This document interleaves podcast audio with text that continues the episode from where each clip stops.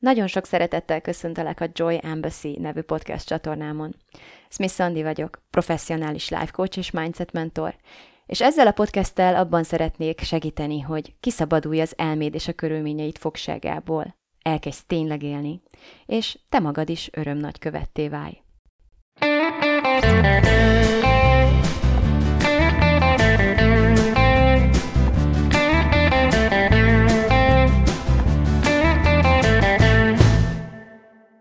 Sziasztok! Hogy vagytok? Mi újság van veletek? Itt minden rendben,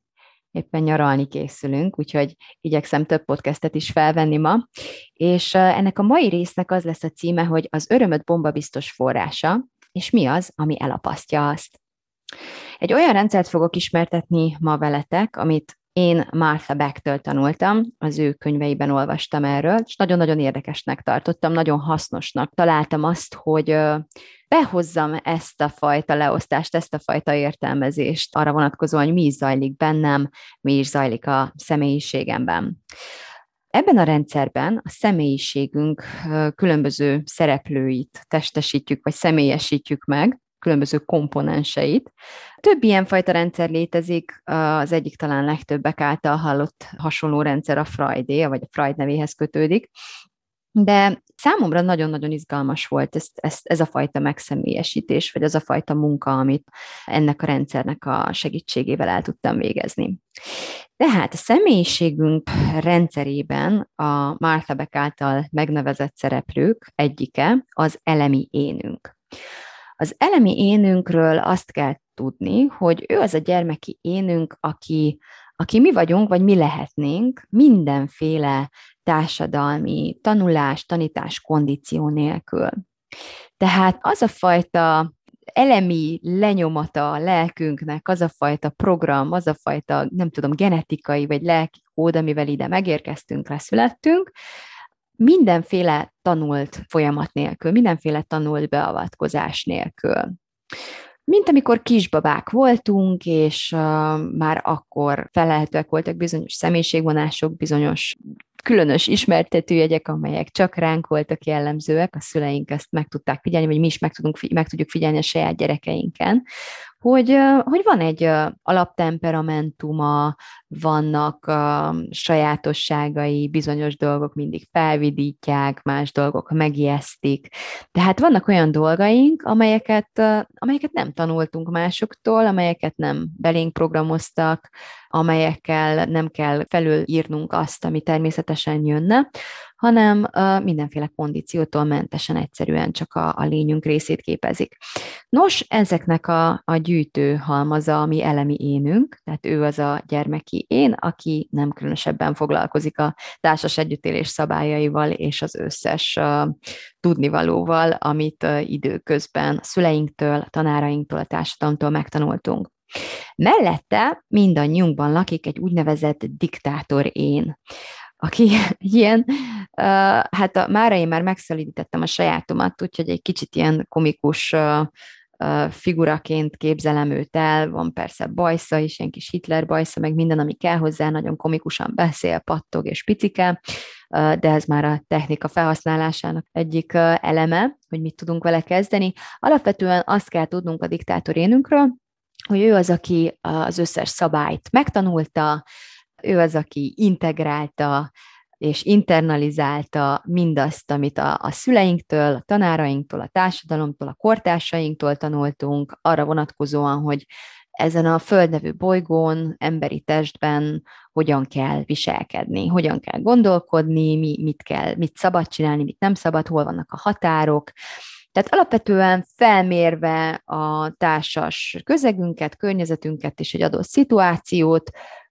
hogyan kell működni itt úgy, vagy ahhoz hogy, ahhoz, hogy nyerjünk. Alapvetően a diktátor leginkább a túléléssel van elfoglalva, és nagyon-nagyon-nagyon igyekszik mindenféle veszélyt és mindenféle komfortzónán túli dologtól távol tartani az elemi énünket.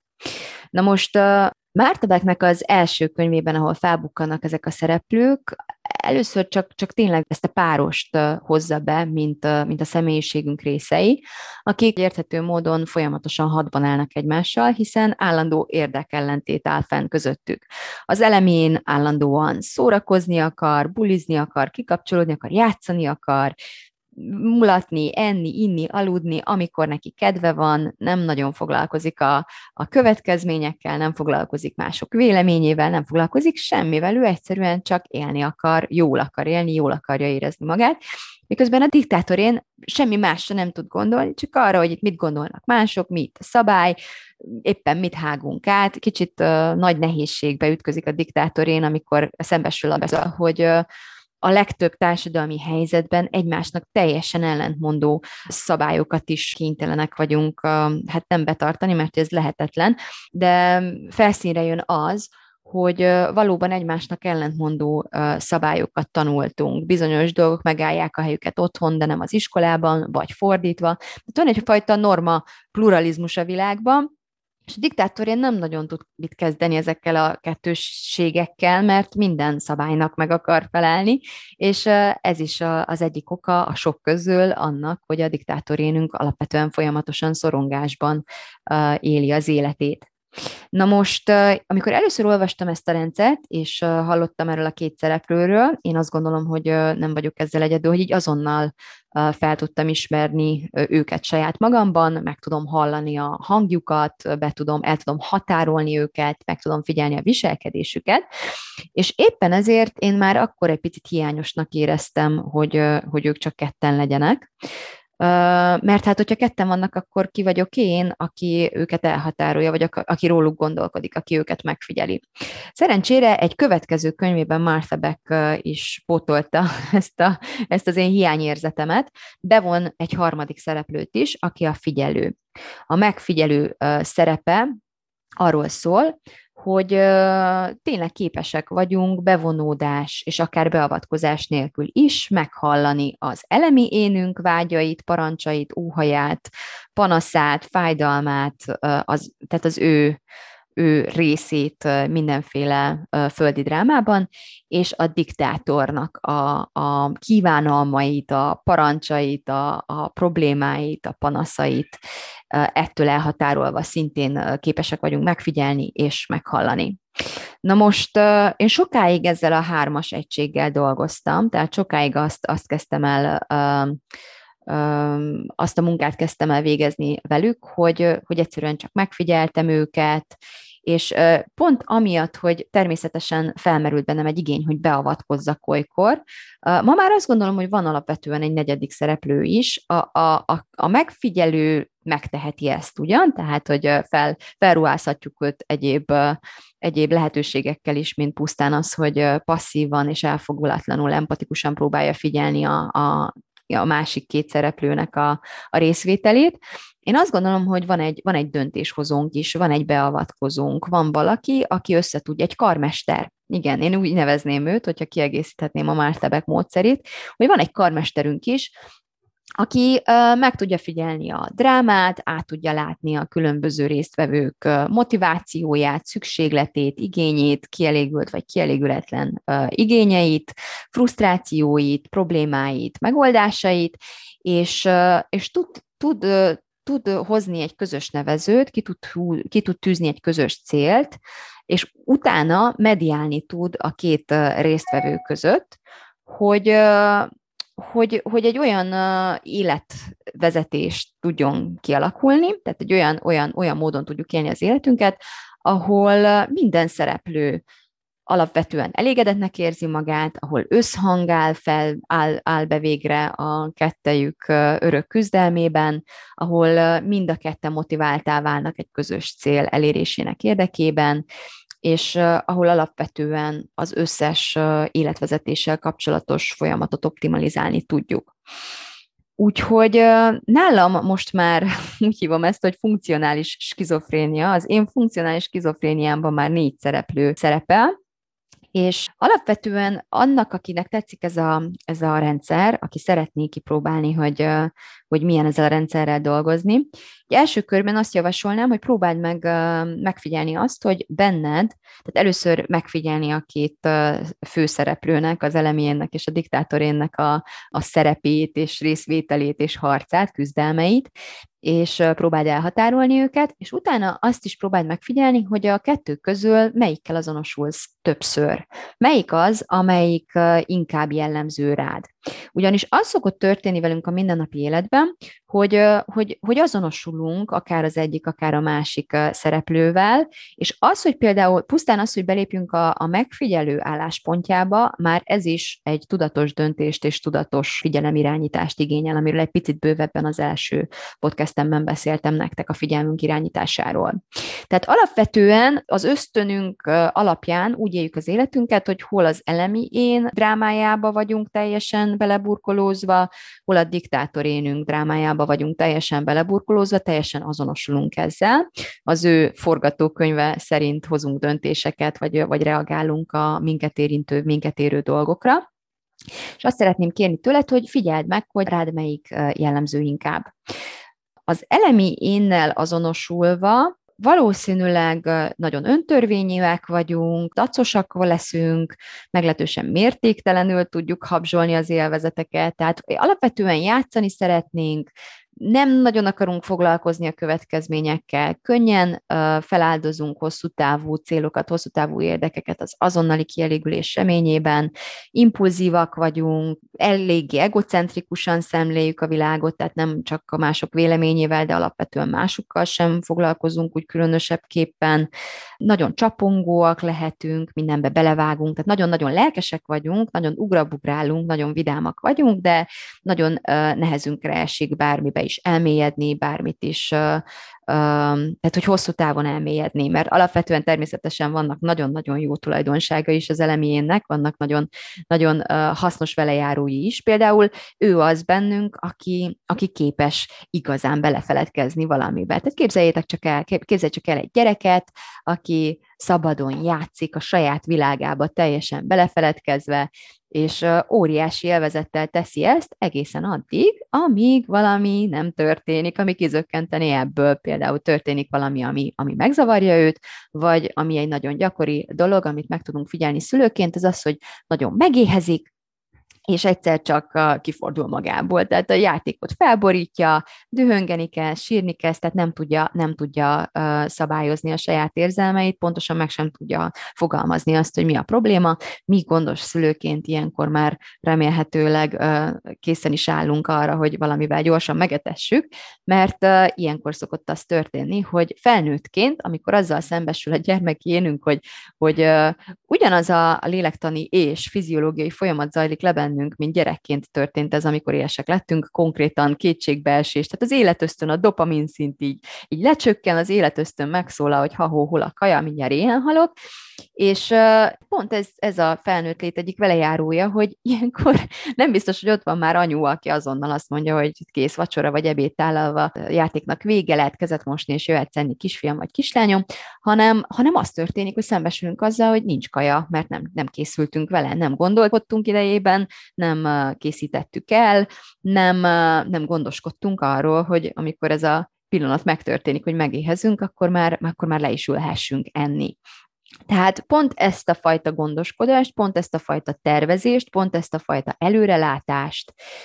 és, és tudatosságot nem tudja megvalósítani az elemi én, ő a játszó, életet élvező, mindig egy folyamatos jelenben lévő gyermek, aki nagyon érez, hol nagyon jó dolgokat érez, hol kevésbé jó dolgokat érez, de, de ő az alapvetően, aki a, a legélőbb részünk, és aki, aki, aki igazán tudja, hogy hogyan kell élvezni ezt az életet. Tehát a, amint látjátok, van jó része is annak, hogy, hogy az elemi énünkben vagyunk éppen, és vannak negatívumai is. És ugyanezt történik a diktátor esetében is, hogyha nagyon a diktátorunkkal azonosulunk, akkor jellemzően szorongóak vagyunk, jellemzően nagyon tudatában vagyunk folyamatosan az időnek, a körülményeknek, a többi embernek, hogy mindig egy lépéssel próbálunk előrébb lenni, kontrollálóak akarunk lenni a biztonságérzet érdekében, tehát szeretjük azt érezni, hogy kézben tartjuk a dolgokat, és akiben a diktátorén dominál nagyon, hát ez nagyon különböző szélsőségekben is meg tud nyilvánulni, tehát egymástól teljesen eltérő módokon is meg tud nyilvánulni. Tehát a diktátorénre az a jellemző, hogy nagyon biztonsági játékos. Tehát nagyon fontos neki az, hogy azt érzi, kézben tartja a, az eseményeket, és hogy itt lehetőleg mindenféle kockázati tényező ki van zárva. Egy nagyon szélsőséges formában vagy esetben ez, ez odáig elmehet, hogy alapvetően egy bénult állapot idéződik elő, tehát aki, akiben a diktátor nagyon erős és nagyon fél, az könnyen lehet, hogy nagyon perfekcionista, retteg a kudarctól, és, és jellemzően nagyon sokat toporog egy helyben, vagy tényleg a legkisebb, a lehetőleges legkisebb ellenállás irányát követi, a legbiztonságosabb válaszokat folyamatosan, és nagyon-nagyon távol áll emiatt attól, amire ő valójában képes lenne így megvalósításban, vagy életvezetésben.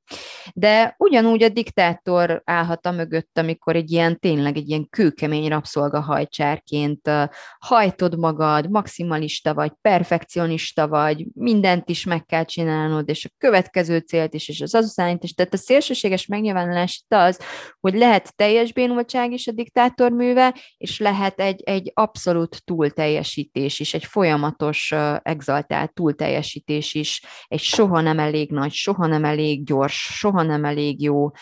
attitűd is a, a diktátor műve mind, mind a kettő mögött az áll, hogy, hogy, hogy, hogy győzni kell, vagy legalábbis nem veszíteni, és hogy alapvetően benne van a diktátorban ez a frusztráció, ez az örök állandó frusztráltság, hogy ő önmagában nem tud végrehajtani dolgokat. Tehát ahhoz, hogy valami megtörténjen, megvalósuljon az életben, ahhoz, hogy mi, mint egység biztonságban legyünk, ahhoz a diktátornak el kell azt érnie, hogy a gyerek csinálja azt, amit ő szeretne. De hát érezhetitek a kettejük között fennálló állandó és örökös harcot és érdek, érdekkonfliktust. A diktátor mindig a jövőre gondol, vagy a múltra emlékeztet, hogy emlékszel, hogy a múltkor is milyen borzalmas volt, amikor ezt csináltad, és hogy, hogy gondolja a jövőre, és, és legyél előrelátó, és ezt csináljuk, azt csináljuk, és a kötelesség, és mindig első a kötelesség, és a teljesítmény, és hogy mit szólnak mások, és tarararara, tehát hogy csak ezzel van elfoglalva, és emiatt rendkívül frusztrált azért, hogy a gyerek meg szó szerint leszarja ezeket, ő jól akarja magát érezni, ő játszani akar, aludni akar, kikapcsolódni, kimenni a barátokkal, nem akar foglalkozni semmi mással,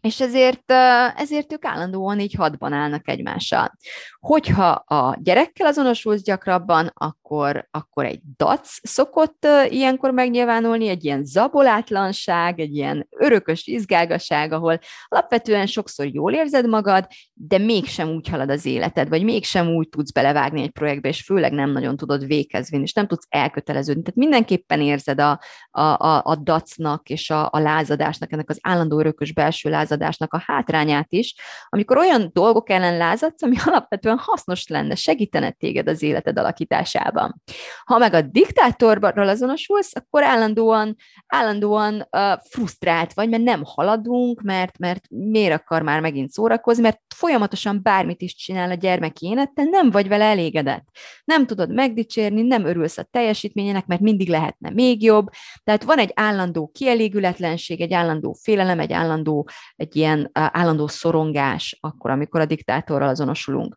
És akkor benne van még ebben a harcban az is, hogy amikor az elemi én oldaláról fogadjuk a diktátor korholását, akkor könnyen,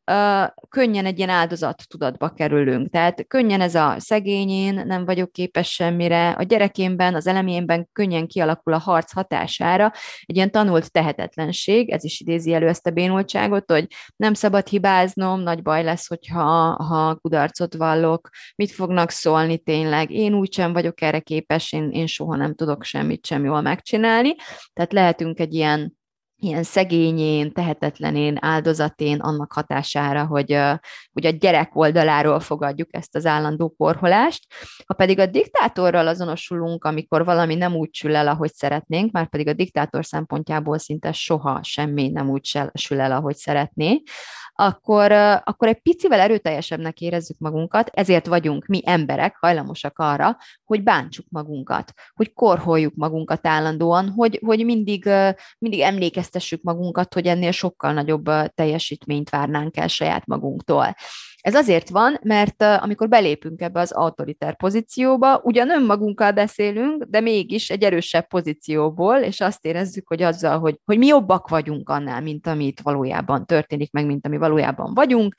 és így feljogosítva érezzük magunkat, hogy ilyen magaslóról kezdjünk el beszélni, alapvetően saját magunkról, kicsit így internalizáljuk az összes autoriter figurát, aki gyerekként így az életünkben részt vett, mert ők olyan erőteljesnek tűnnek, nagynak és, és, és hát erősnek, erősnek tűnnek ebben a pozícióban. De valójában a diktátor minden csak nem erős és erőteljes, ő folyamatosan bizonytalan, folyamatosan szorong, folyamatosan fél. Tehát a kettejük közül emögé az abuzáló keménykedés mögé rejti ugyan a diktátor a saját kis bizonytalanságát és félelmeit, valójában ő az, aki sebezhetőbb, ő az, aki, aki, aki vagy legalábbis ugyanolyan sebezhető, mint az eleménünk. Na most uh, alapvetően azért érdemes be, azért is érdemes behozni ezt a megfigyelői aspektust, és uh, az sem mindegy, hogy hogyan csináljuk, erről a múlt a heti részben is meséltem nektek, hogyha még nem hallgattátok meg az első részt, akkor mindenképp tegyétek ezt meg. Abban mesélek arról, hogy, hogy hogyan kell figyelnünk magunkat, hogyan érdemes figyelnünk magunkat jól. Nagyon-nagyon fontos, hogy a megfigyelés az empatikus, értő módon történjen az összes résztvevővel, az összes bennünk lévő, akár egymásnak teljesen ellentmondó hanggal is. Meg kell értenünk azt, hogy, hogy ki, kinek mi a motivációja, ki mit szeretne, ki mire vágyik, ki miben van éppen ebben a drámában, és nagyon fontos, hogy részrehajlás nélkül tegyük ezt a meghallgatást, ezt a megfigyelést. Ez lenne az első lépés. A második lépés az, hogy próbálunk közös pontokat, egy közös nevező keresni. Tehát belépünk egy picit egy ilyen mediátor szerepébe, megkeressük a közös pontokat, megkeressük a közös célt, és elkezdünk mediálni, ez a harmadik lépés, hogy elkezdünk mediálni a résztvevők között, hogy mindenki nyugodjon le, mindenki értse meg, hogy mi egy csapat vagyunk, nem ellenségei vagyunk egymásnak, hanem, hanem szükségünk van egymásra. Az elemének szüksége van egy, egy ilyen nagy és okos és minden szabályt ismerő figurára, mint a diktátor. A diktátor nagyon szereti, hogyha így dicsérgetjük és elismerjük az autoritását. Tehát a, a gyermeknek szüksége van egy ilyen, egy ilyen gondoskodó szülőre, és, és mert másképp, másképp nem tudna alapvetően gondoskodni magáról, hogy nem tudná a hosszú távú célokat is, hogy nem tudná, nem tudná úgy működtetni az életet, ahogyan, ahogyan így együtt egy csapatként képes lenne rá. Ugyanakkor a diktátornak is szüksége van arra, hogy a gyermek együttműködjön, mert hogyha a gyermek beáll egy ilyen duzzogásba, egy lázadásba, vagy ami még rosszabb, talán egy tanult tehetetlenségbe, akkor mozdulatlanok leszünk, akkor nem fogunk tudni haladni, akkor sem erre nem tudunk menni, vagy lehet, hogy egy lépést teszünk ebbe az irányba, és kettőt a másik, egy toporgás lesz az egész. Szóval alapvetően meg kell értenünk a, a megfigyelő, meg kell értetnünk a megfigyelő és a mediátor pozícióból minden résztvevővel, hogy mi egy csapat vagyunk, van egy közös célunk, hogy, hogy jól éljünk, hogy haladjunk, hogy biztonságban legyünk, hogy, hogy kiteljesedjünk, hogy elérjük a célja, hogy legyenek céljaink, és elérjük a céljainkat, és természetesen ezt lehetőleg úgy tegyük drága diktátorén, hogy közben végig biztonságban legyünk, tehát lehetőleg ne törjük ki ebben a nyakunkat, és utána utána meg kell látnunk azt, hogy ki hol tud engedni, és miben ahhoz, hogy mi összhangban tudjunk együtt, és tényleg együtt tudjunk működni, és ne egymás ellen hadakozzunk folyamatosan, mert akkor nem tudunk haladni sehová. És akkor történik az, hogy ilyen nagyon szépen lehet beszélni, a diktátort mondom, lehet dicsérgetni, hogy ó, drága diktátor, hát én értem, hát persze, én is látom, hogy nagyon fontos, hogy haladjunk ezzel a projekttel, meg hát természetes, hogy, hogy nem akármilyen munkát akarunk kiadni a kezünkből, hát mi profik vagyunk, nem lehet csak úgy akár, hogy ugyebár, de azért lássuk be, hogy a gyerek nem aludt eleget, még nem etetted meg, szeretne játszani egy kicsit, tehát hogyan tudjuk szegényt úgy meggyőzni, hogy tényleg, mint egy szülő, aki, aki egy próbált két-három éveseket meggyőzni bármiről is, annak lehet, hogy ebben van már némi gyakorlata, uh, hogyan tudjuk őt, őt animálni konkrétan, tehát lelkesíteni az iránt, hogy, hogy, hogy beszálljon velünk ebbe a csónakba, és megtegye, amit meg kell tenni, és, és hogyan tudjuk őt motiválni, jutalmazni, hogyan tudunk vele kommunikálni szépen, hogy tényleg uh, együttműködéssel bírjuk, és ne elnyomjuk, ne erőből próbáljuk rákényszeríteni azt, amit nem akar megcsinálni. És ugyanígy ez aztán az elemé, én mindig a diktátorénemhez szoktam először beszélni, de utána odafordulunk az eleménhez, és megszeretgetjük, és azt mondjuk, hogy jó, picsi drága, én tudom, hogy te annyira szeretnél játszani, és tudom, hogy nem aludtál eleget, és, és igazad van, ez neked, ez neked szükségleted, és, és itt én, én nem gondoskodtam rólad kellőképpen, tehát ma este biztos, hogy sokkal hamarabb lefekszünk, vagy mit szólnál, főzök neked egy teát, gyere, merüljünk el egy kát forró vízbe, jó lesz nekünk, és akkor aztán neki fogunk ennek a munkának, mert hát lásd be, ezt el kell végezni. Képzeld el, milyen jó lesz, mennyivel felhőtlenebből játszhatunk, mennyi minden klassz dolog lesz az életünkben, amikor ezen már túl vagyunk, amikor ezt már megcsináltuk. És akkor ilyen nagyon-nagyon gyengét és empatikus szeretettel összesimítgatjuk, összehangolgathatjuk a két résztvevőnknek a különböző érdekeit, és hát az eleménél egyébként azok szoktak bejönni, hogy hogy megnézzük azt, hogy hogyan tudnánk elérni, hogy azonnal jobban érezze magát, tehát szívesebben részt vegyen egy akár nem kívánt cselekvés végrehajtásában is, tehát hogyan tudjuk őt támogatni érzelmileg és testileg ebben. A másik az, hogy hogyan lehetne feldobni ezt a cselekedetet, sőt, az első pont, amit én meg szoktam kérdezni mindig, az az, hogy egyáltalán muszáj ezt megcsinálni. Nem lehetne ezt kippelni a francba az egészet, muszáj megcsinálni, muszáj ma megcsinálni, és ha nem muszáj ma megcsinálni, vagy nem muszáj most, nem muszáj nekem megcsinálni, lehet, hogy meg tudok kérni valaki mást, vagy lehet, hogy meg tudok fizetni. Tehát lehet egy delegálás is, akár egy, egy másik opció, amivel adott esetben az elemén is nagyon boldog lesz, és a diktátorén is el tudja fogadni. Tehát bevonom őket egy közös brainstormingba, hogy mi itt a cél, a cél elérése érdekében mi itt a feladat, és ezt a feladatot egyáltalán muszáj nekem elvégeznem, és muszáj ma elvégeznem, és hogyha igen, akkor hogyan tudjuk ezt minél könnyebben, minél mókásabban, minél fájdalommentesebben, minél kreatívabban elvégezni. Lehet erről közösen brainstormingolni, általában közben mindenki nagyon lelkes lesz, de előfordulhat, hogy sehogy, tehát nem leszünk lelkesek, és arra lyukadunk ki, hogy már pedig ezt nagyon meg kell csinálni, ezt most kell megcsinálni, és kizárt, hogy ebből, ebből mókát lehessen csinálni. Tehát ez, ez, ez nem lesz jó érzés. Ezen túl kell esni, ez kanalas orvosság, felhajtod és kész van, túl vagy rajta. Ha erre lyukadunk ki, akkor, akkor ebben egyezünk meg, hogy jó, akkor ezt kanalas orvosság felhajtjuk, viszont akkor azzal tudjuk oldani a feszkót az elemi énünkbe, hogy valami nagyon nagy utalmat ajánlunk fel neki ezért. Szerencsére az elemének nagyon mm, könnyen megvesztegethetőek, úgyhogy egy kellő jutalom beígérésével, vagy akár megkérdezzük tőle, hogy oké, okay, mit szeretne jutalmul, hogyha ezt elvégzi, általában ez a, ez a végső érv ezzel, ezzel az utolsó bármilyen helyzetben is magunk mellé tudjuk őt állítani. No, hát uh, igazából ezt a technikát akartam, ezt a rendszert és ezt a technikát akartam ma megosztani veled, és uh, képzeld, hogy készítettem neked egy örömtérképet, egy ingyenesen letölthető örömtérképet, uh, ami, ami segít majd uh, jobban összekapcsolódnod az elemi éneddel, mert hát lássuk be, amilyen kis konok, meg amilyen kis komisz, meg amilyen kis makrancos, ettől függetlenül azért az örömünk forrását mégiscsak ő rejti magában. Ő az, aki pontosan tudja, hogy te, te mire vágysz, mitől ver hevesebben a szíved, mi az, ami, ami, ami lázba hoz, mi az, ami feltüzel, mi az, ami lelkesít, mennyi alvásra van szükséged, mi az, ami tényleg egy ilyen ugrabugrálással szokta ő jelezni, egy ilyen belső lelkesedéssel azt, hogy te jó úton vagy,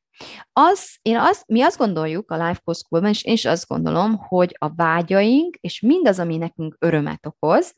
azok tűpontosan mutatják nekünk, hogy mi, mi a mi legjobb életünk hogy tehát egy nagyon-nagyon pontos iránytűt tudnak nekünk uh, mutatni arra vonatkozóan, hogy merre kellene haladnunk, hogyan kell, mit kell kizárnunk az életünkből, mi az, amiből több kell, mi az, amit, amit be kell hoznunk. Tehát az életvezetésünkben egy fantasztikus eszköz az, hogyha foglalkozunk azzal, törődünk azzal, sőt, prioritást csinálunk abból, hogy mi okoz nekünk örömet, és hogyan tudjuk erre, erre optimalizálni az életünket, hogyan tudjuk ezt maximalizálni az életünkben úgy, hogy ez ne menjen a, a haladásunk rovására, hanem épp ellenkezőleg még inkább lendítsen rajtunk, még tovább vezessen, még gyorsabban vezessen minket előre. Az öröm és a kreativitás szinted egy kiváló tükre annak, hogy, hogy mennyire működik az életvezetésed. Tehát ezért készítettem el ezt az örömtérképet, töltsétek le nyugodtan, hozzá fogom linkelni ez a podcasthez, és a weboldalon is megtalálod majd. Segít majd összekapcsolódnod jobban a gyermekéneddel, az elemi éneddel, és mindazzal az akadályjal, ami, ami blokkol téged abban, hogy jobban helyzetbe hozt, hogy gyakrabban átéld azt a mérhetetlen jelenlétet és fesztelen, felhőtlen örömöt, amit tényleg csak az elemi énünk szerepébe bújva teljes azonosulással tudunk valójában átélni, és ami, lássuk be, azért az életünk sava borsát képezik.